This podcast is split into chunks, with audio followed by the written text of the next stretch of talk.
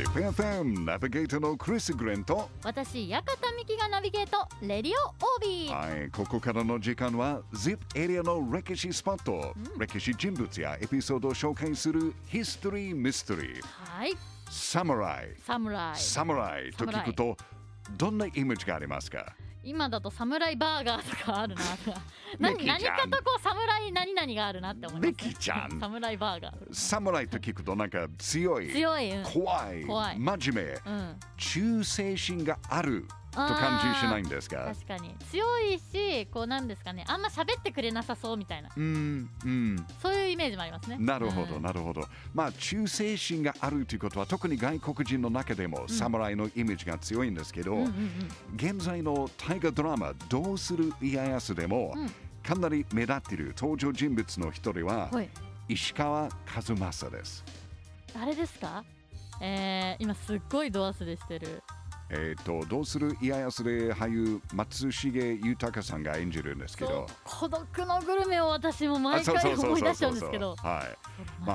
石川一正はね、うん。1533年、三河で生まれたと言われてますね。うんうんで、カズマスは徳川家康が今川家の人質だった時代から家康に仕えていた人です。うんまあ、家康が人質になったのは6歳。うんで、その時、カズマスは16歳でした。えで、1560年の桶狭間の戦いの時ーも、うん家康と一緒にいた、えー今川義元が織田信長に撃たれて、うん。家康がふるさと奥崎へ帰る時も、うん。もちろん一緒にいましたね。なんかすごくこうドラマまだ私1話しか見てないんですけど、うん石川さんがすごい重要な人物なんだっていうのははい。1話だけ見ても感じ取れました、そうですね、うん。めちゃめちゃ大切な人ですね。石川和一正と本田忠勝がうん。家康を導いたと言われてますね。う、ん。桶狭間から。で、家康が奥崎へ帰ることができたのは、うん。まあ、もちろん良かったんですけど、はい。実はこの時、家康の妻と息子はうん。まだ今川家の人質として静岡の駿府城にいました。うん。で、この2人を助けるために、うん。今川家と交渉したのが石川一正でした。へ彼のおかげで家康の正室築山殿とうん息子の信康も無事に奥崎に帰ることができまえよかした。ったよかったですよね。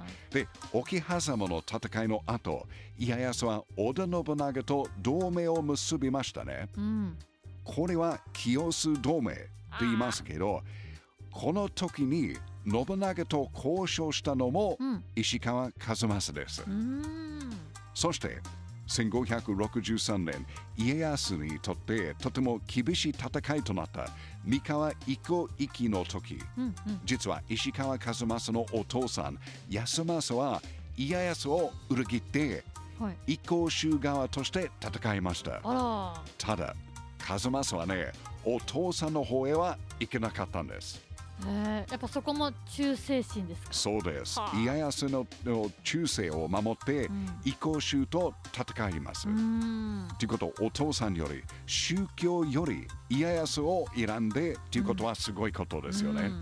はい、でその後も1570年の姉川の戦い。はいはい。1573年の三方ヶ原の戦い、うん。1575年の長篠設楽原の戦いなどなど家康が関わった重要な戦いに参加しています。うん1579年、家康の息子、信康が織田信長の命令で切腹した後、はい上州だった信康の代わりに奥崎城を担当したのも風政でした。うんまあ、そして、えー本能寺の変のすぐ後、家康の人生の三大危機とされる伊賀越えの時も、うんもちろん風政が家康と一緒にいました。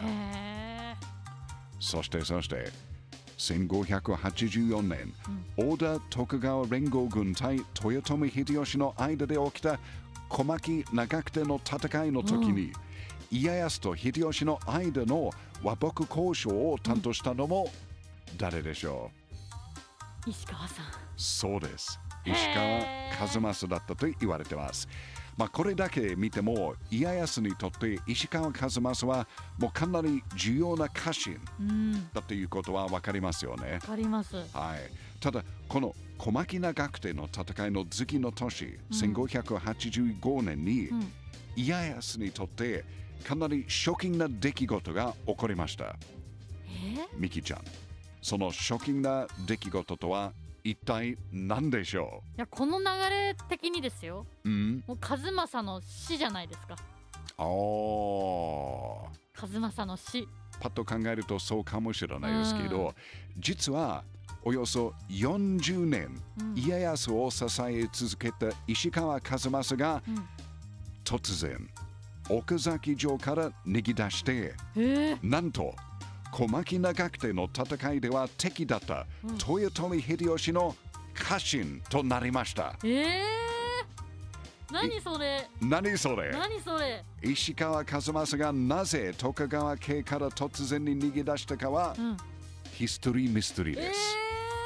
ー、それを今年描かれるんですねきっと。はい。まあ、ある説によると、うん。秀吉にスカウトされたとか、カウ家臣の中で孤立した、トはい。あとは徳川家のために敵側へ潜入した、などなど、いろんな理由が言われてますが、本当の理由は今も謎です。スミスなんですね。不思議ですよね。わあ楽しみになりました。はい、今回の大河ドラマでも多分紹介されるストーリーだと思うんですけど、うん。